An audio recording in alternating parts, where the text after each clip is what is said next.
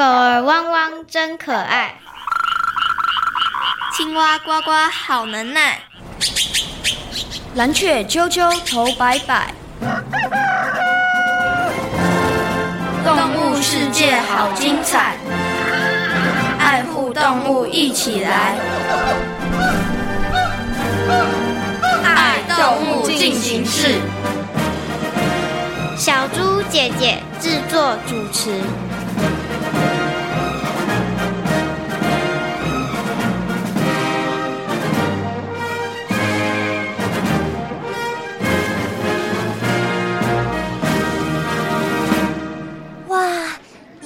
颜色真漂亮，谢谢你的称赞。许多人也是因为我们美丽的外形，所以才会饲养我们的。哦，对了，为什么你们能学人类说话呀？关于这件事嘛，其实很多人都很好奇呢。好，节目倒数开始，三、二、一。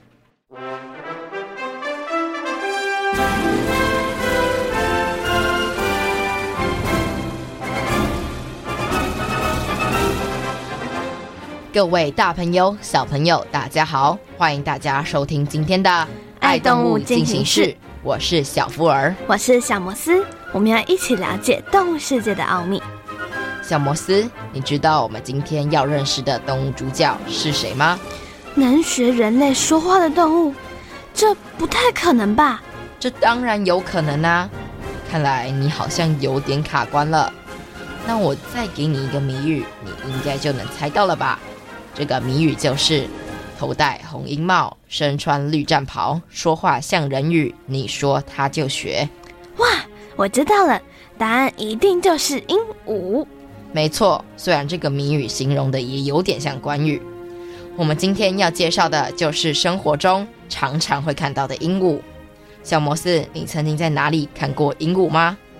我曾经在电视上或者一些影片里看到鹦鹉。不过我没有在现实生活中看过鹦鹉。那小福尔，我就很好奇，你有没有看过真实的鹦鹉了？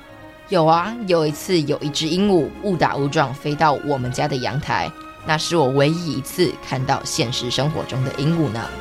为什么鹦鹉会飞到你们家里去啊？它是迷路了吗？我觉得它应该是受伤了。后来我们把它送到医院之后，隔天它就已经死亡了。这样啊。那真的非常的可惜。那小福尔，既然你有看过一次的鹦鹉，那你喜不喜欢鹦鹉呢？我还蛮喜欢鹦鹉的啊，因为它的羽毛实在非常鲜艳，也有一双迷人的眼睛。那小摩斯，你喜不喜欢鹦鹉呢？我不是很喜欢鹦鹉耶，因为我怕它这么的吵，在我练琴的时候会不会一直跟我讲话，妨碍到我了？应该不会吧？你只要不要叫它说话就好啦。不管大家喜不喜欢鹦鹉，它可是大家熟悉的鸟类，也是跟人类最接近的鸟类之一哦。但大家对它们了解吗？接下来就进入丹丹的动物日记，一起来认识鹦鹉。丹丹的动物日记。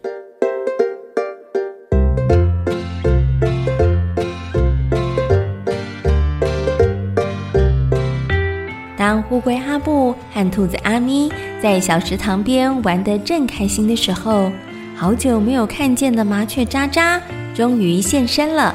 太好了，渣渣，又看到你了。平常觉得你叽叽喳喳的声音挺烦人的，但一没听到又觉得怪怪的。哼，这就是我的魅力啊！渣渣，你说要办的事办得如何？我顺利加入飞飞俱乐部了，你们一定想不到，原来会飞翔的动物还真不少呢。飞飞俱乐部是青青森林新发起的社团，参加条件之一就是要会飞，参与的动物还得准备才艺表演，经过审核之后才能够成为俱乐部的一员。麻雀渣渣花了好几天的时间。练习五音不全之歌，最后才取得了资格。那根本就是个不公平的比赛。当麻雀渣渣、乌龟阿布和兔子阿咪兴高采烈地聊着飞飞俱乐部的时候，路过的瓢虫点点不以为然地发表了自己的意见。其实这回他也参加了菲菲俱乐部的会员审核，可是没想到他却中箭落马了。点点，你为什么觉得不公平？我的外形好，飞翔的姿态也漂亮，但你们知道为什么我没被选上吗？为什么？因为主办单位说我的个头太娇小，这是实话啊！哦，比赛规则上又没有这一条，你们不觉得太不公平了吗？好像有一点，不过点点你也不用太难过，阿布跟我也都没有加入菲菲俱乐部啊。你们放心，我一定一五一十的把俱乐部好玩的事情跟你们分享。你们啊，算是荣誉会员。听到麻雀喳喳这么说，瓢虫点点的心情才稍稍平复。果然，之后的日子里，喳喳常常分享菲菲俱乐部里头好玩的事，像是最近最红的就是鹦鹉豆豆。豆豆不仅全身有漂亮的羽毛，更厉害的是，它居然能够模仿人类说话。这也太厉害了吧！渣渣，豆豆到底是怎么做的？同样是鸟类，那你也可以模仿人类说话吗？哦，这怎么可能啦？虽然都是鸟类，但我们的生理结构还是不太一样，好吗？它可以模仿人类说话。那应该很受欢迎吧？点点，你真厉害，你的推断完全正确。据说鹦鹉是很受到人类喜欢的宠物。这个技能真的太厉害了！渣渣，你可以请豆豆开课教我们吗？这这，喳喳，难道你怕我们学了之后会比你厉害？当然不是。好啦好啦，我问问豆豆。在大伙儿的催促下，麻雀渣渣只好经由菲菲俱乐部的秘书询问鹦鹉豆豆的意愿，但没想到得到的答案却是 “no”。这个答案让满怀期待的动物们大失所望。真没想到豆豆这么骄傲，居然不愿意分享。渣渣，该不会是你没问吧？这怎么可能？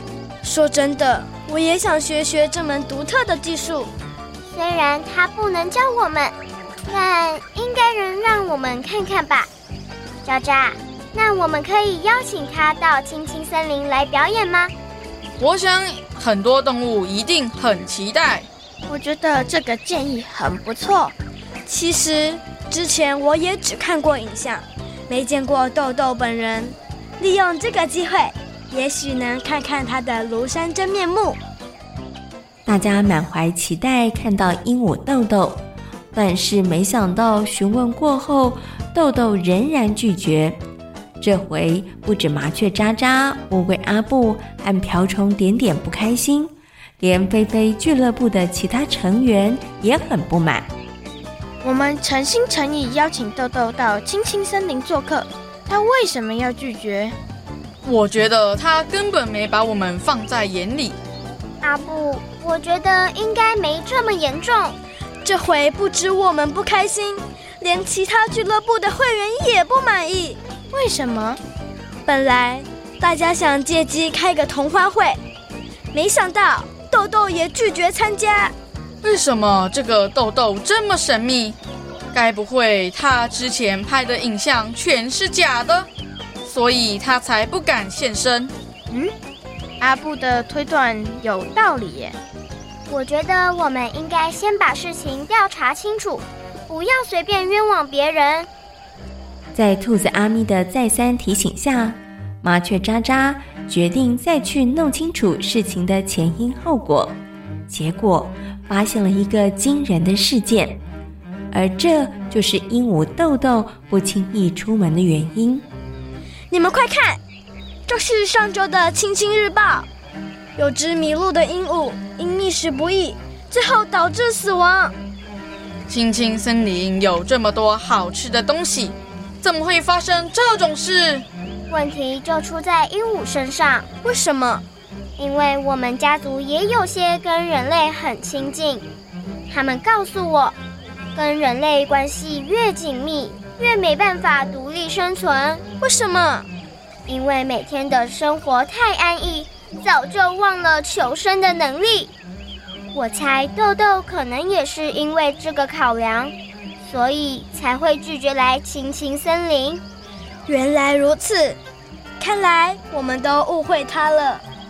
不是早就跟你说不要随便冤枉别人？鹦鹉外形美丽，而且还会模仿人类说话。它曾经是不少飞飞俱乐部的成员羡慕的对象之一。但是当大伙知道它无法四处自由自在的飞翔后，大伙还是觉得自己幸运多了。麻雀喳喳可以跟着好朋友到处去探险。瓢虫点点可以随意的移动，至于不会飞的兔子阿咪和乌龟阿布，它们也比鹦鹉豆豆自由多喽。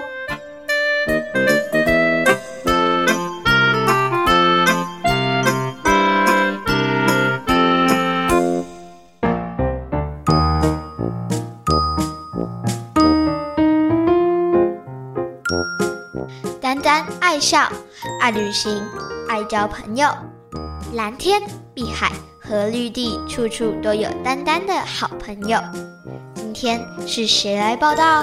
是受到人们喜爱的鹦鹉豆豆。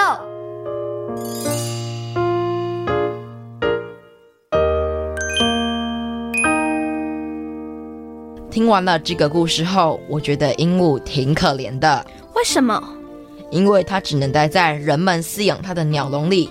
如果到了森林里，它连求生的能力都没有。其实，如果主人会好好的照顾它，就不用担心风吹日晒雨淋，这应该也是另一个好处吧？哎，小摩斯，你这么说好像也挺有道理。不过，我还是喜欢自由自在的生活。被关在鸟笼里的话，会感觉备受限制，太可怜了。对了，小摩斯，你觉得鹦鹉的特色是什么呢？我觉得鹦鹉的特色就是全身的羽毛非常的鲜艳，而且会学人说话也是非常特别的一点。除了你刚刚讲的之外，我觉得还有一点非常特别，那就是鹦鹉都会比正常的鸟类还要再大一些。听你这么一说，我发现我看到的鹦鹉照片还有影片，鹦鹉都还蛮大只的。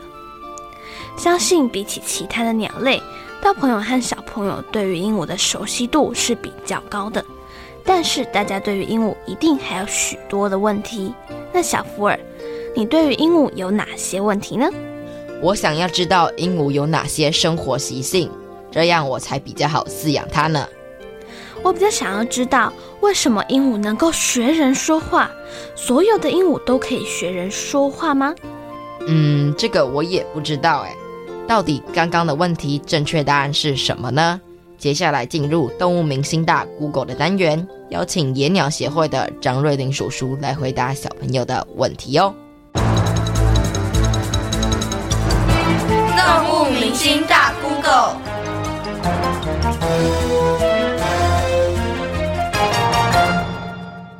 台湾饲养的鹦鹉有哪些种类？各位大朋友、小朋友，大家好，我是社团法人台北市野鸟学会理事长张瑞麟。那我们现在来谈一谈台湾饲养的鹦鹉到底有哪些？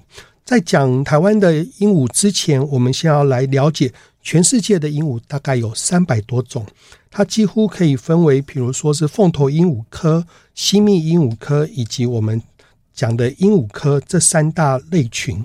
那目前来讲，以台湾如果有进口输入的资料的鹦鹉，它大概最多的大概就是一个非洲的灰鹦鹉，这个是数量在这几年来讲输入进来是比较多的。那再来就是和尚鹦鹉以及太阳锥尾鹦鹉。可是平常来讲，我们如果呃看到人们在养的鹦鹉，基本上会是以比较个体比较小的鹦鹉为主。比如说市面上常见的，我们有俗称阿苏尔的虎皮鹦鹉，或者是俗称小鹰的桃脸牡丹鹦鹉，还有俗称月轮的红领绿鹦鹉，以及也有一个很可爱称呼的卡妹，这个叫做玄凤鹦鹉，这大部分都是呃在台湾比较可以看到人们在养的。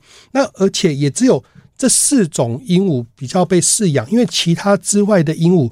基本上，在全世界来讲，它都是受到华盛顿公约保护的。受到这种公约保护的时候，如果它是在附录一底下的鸟类，是几乎不可以做这样的一个养殖贩售的动作。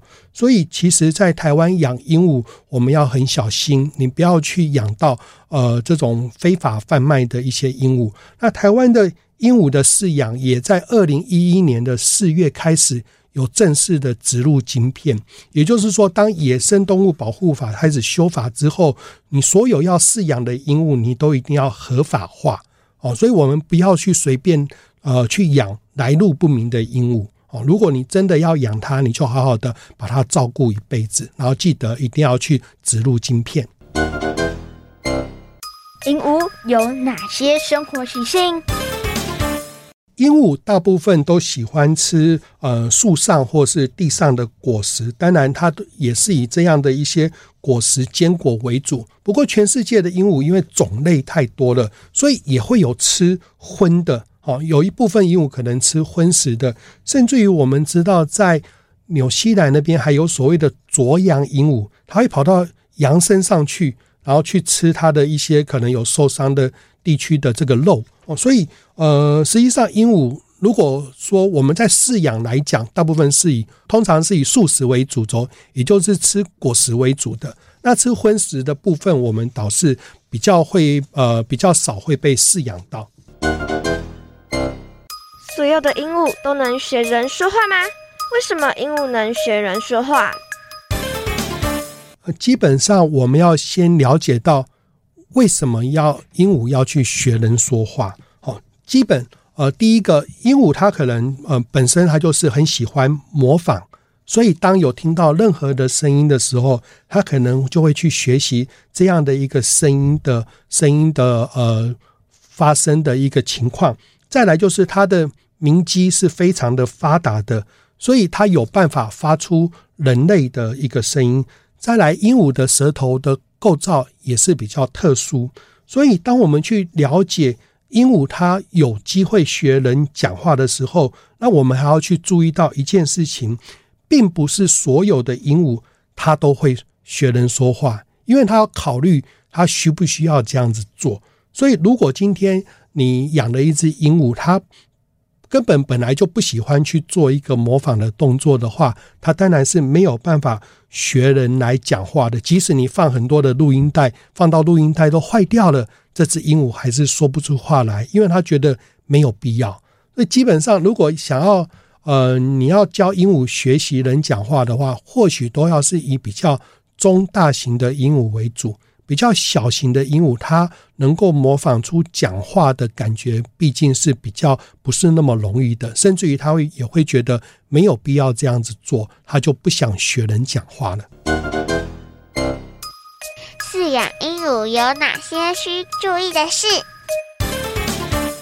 呃，当然，饲养鹦鹉的部分跟其他饲养鸟类，你都是一样，要有给它一个舒适安全的空间，也就是说。当你在养鹦鹉的时候，你不要旁边还养了一只猫，还养了一只狗，这个对鹦鹉来讲，它可能是会有比较紧张的动作。那再来，你的整个鹦鹉的笼子也是需要保持的干净，还有你要给它很充足的食物，营养要均衡。你要知道你养的鹦鹉的种类，它喜欢吃哪一类的食物哦，也不要让它有所谓的挑食的问题。那再来，如果你今天是养鹦鹉，呃，你可能要给它配对的话，你就要有更大型的鸟笼，呃，还要准备巢箱，还要帮它准备比较隐蔽的空间，因为不要让它看到你，这样它才能够感受到整个它的住的环境是比较好的。那甚至于你偶尔也应该要把它呃放出来，让它在你的家里飞翔一下，不要让它的翅膀都没有机会展开。所以实际上来讲，呃，我我们有的时候可以在公园里面也看到人家会出来出来遛鹦鹉哦，它就是需要有一个活动的空间。那理论上来讲，比较小型的鹦鹉，呃，可能就不适合带到野外，因为它可能不容易训练，一下子就会飞走。所以通常如果你养的是中小型的鹦鹉，很多朋友可能会利用它的家里面当鹦鹉飞行的空间。那如果比较中大型，它才有可能带到户外去。鹦鹉也放到森林里，它可以存活吗？基本上来讲，呃，所有的这样子的养殖行为的鸟类，我们都不建议去野放。那当然，鹦鹉野放到森林里面，它很难呃有存活的几率。不过，也要看这样的一个族群的多寡而定。如果今天只有一只放到森林里，我想它大概过不了多久，可能就会被一些呃吃鸟的猛禽给当成食物了。但是如果今天跑出来的鹦鹉是一整群的鹦鹉，它或许就有机会共同的生活，然后找寻一个呃适合生活的空间。所以，我们现在其实，在都会区也有某些地方也看到一些少部分的鹦鹉在群聚了。哦，那这样子实际上来讲，我们就要去担心呃造成外来种问题的影响。哦，所以。呃，通常我们会建议，呃，各位饲养鹦鹉的朋友，你真的爱这只鸟，你就要把它养到老死就好。你不要想说今天突然不想养了，哦，好像很好心让它回归到大自然。其实我们常常说，放生就等于放死哦，所以这种行为是我们我们不会去鼓励的哦。所以也就是他自己要在野外生活，其实他要遇到很多的挑战。谢谢。经由动物明星大 Google 的单元，相信大朋友小朋友对于鹦鹉应该有了更多的认识和了解。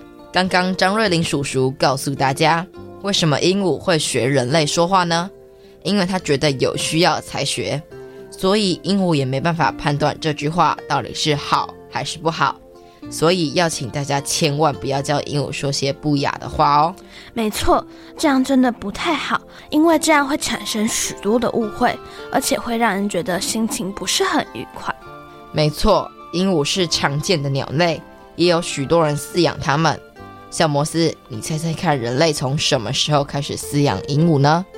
我觉得，因为养宠物是需要花钱还有时间的，人类应该是选自己就是生活环境比较好的时候，才会开始养鹦鹉吧？诶，你推测的很有道理，虽然没有确切的时间，不过从宋朝记载的历史里，就能发现有人饲养鹦鹉的记录。小摩斯，你要不要猜猜看是谁开始养鹦鹉的呢？我猜应该是皇帝开始养鹦鹉的吧，因为感觉皇帝很有钱。哎，你怎么跟我的想法一模一样啊？到底是谁饲养鹦鹉呢？接下来进行听动物说悄悄话的单元，来听听鹦鹉告诉我们哦。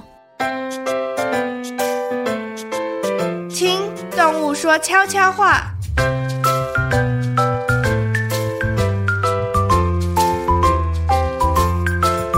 各位大朋友、小朋友，大家好！我是外形美丽、同时聪明绝顶的鹦鹉。为什么说我们绝顶聪明呢？因为我们能学习人类说话，而这项特殊能力可是没有其他鸟类能比得上的呢。就是我们的可爱及聪明，所以啊，人们才喜欢饲养我们。至于人类何时开始养鹦鹉当宠物呢？哎，其实确切的时间呐、我也不太清楚。不过我却知道，在中国的历史上，有一个很喜欢养鸟的皇帝，他就是宋高宗。他曾经和一只鹦鹉有一段很感人的故事呢。我记得故事是这样的。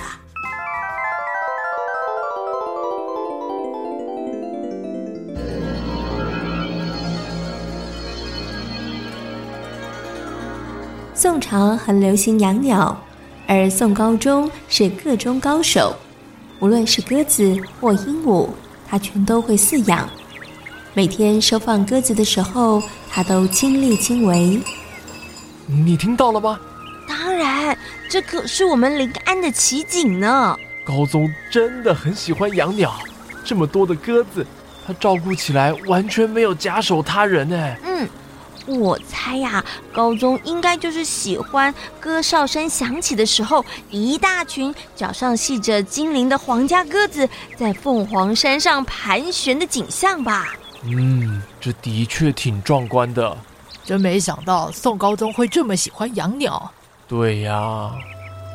靖康之变之后，宋高宗一路逃亡，来到了建康。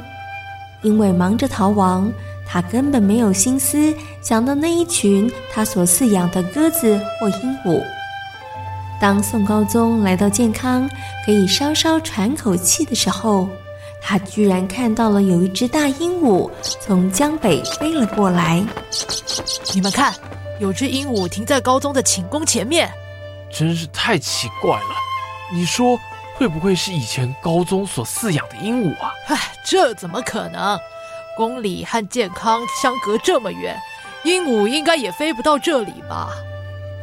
当工人们私下讨论着鹦鹉是从何而来的时候，突然大家听到了鹦鹉大叫一声“万岁”！哎，你听到了吗？啊，这只鹦鹉怎么会叫万岁啊？难道它真的是高宗之前所饲养的？那你看，这只鹦鹉的脚上竟然还有一个小小金牌。金牌上面刻着什么？该不会是宣和吧？哎，真的耶！原来这只鹦鹉真的是汴梁皇宫饲养的。没想到它竟然不远千里追随宋高宗来到了江南。等到宋高宗吃饭的时候，没想到鹦鹉又大喊着“补上月何在”，叫了很久都没有人回应。没想到鹦鹉又开口说：“补娘子不敬万岁。”鹦鹉怎么这么会说话呀？这当然是有原因啦。以前呐、啊，在宋徽宗时代，每次皇帝吃饭，那都是要奏乐的，而领班的乐师啊，就是补娘子。啊，原来如此。因为现在是临时的行宫，没有音乐伴奏，所以鹦鹉才会大喊“补娘子”啊。他应该想起了以前在宫里的日子吧。鹦鹉说话的时候，让宋高宗想起了以前幸福的日子。看着自己万里逃亡的狼狈模样，也不知道哪一天才能够躲过金兵的追杀。他不禁悲从中来。唉，我怎么会沦落到今天这个地步啊？等到宋高宗到了临安之后，鹦鹉忽然死了。宋高宗非常的难过，他还特意写了一篇祭文悼念那一只鹦鹉。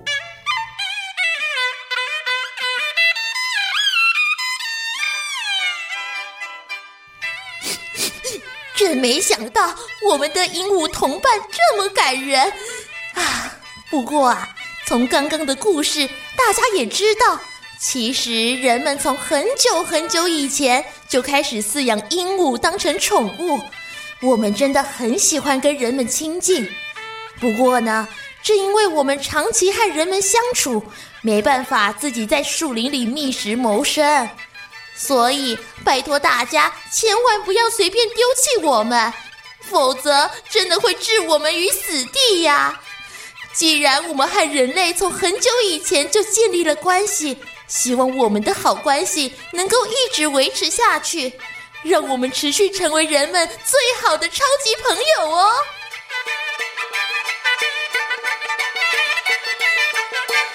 在今天《爱动物进行式》的节目当中，为大朋友、小朋友介绍的动物就是鹦鹉。因为鹦鹉美丽的外形，所以是人们生活中常常饲养的鸟类。不少的故事或影片中都会出现美丽可爱的鹦鹉。鹦鹉有项独特的本领，就是学人类说话，但要记得不要教他们说些不雅的话哦。一旦决定要饲养鹦鹉，请不要随意丢弃它们，因为它们被人类饲养久了，已经没有自己谋生的能力了。动物世界好精彩，爱护动物一起来！我是小福儿，我是小摩斯，感谢大朋友和小朋友今天的收听，欢迎大朋友小朋友可以上小猪姐姐游乐园的粉丝页，跟我们一起认识大自然世界里的动物哦。我们下回空中再会，拜拜。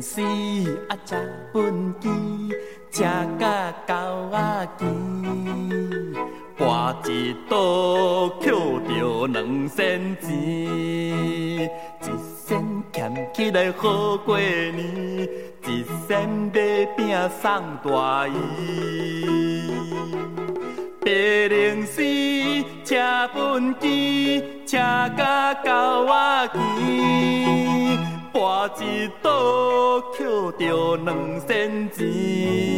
哎哟，一仙俭起来好过年，一仙买饼送大姨。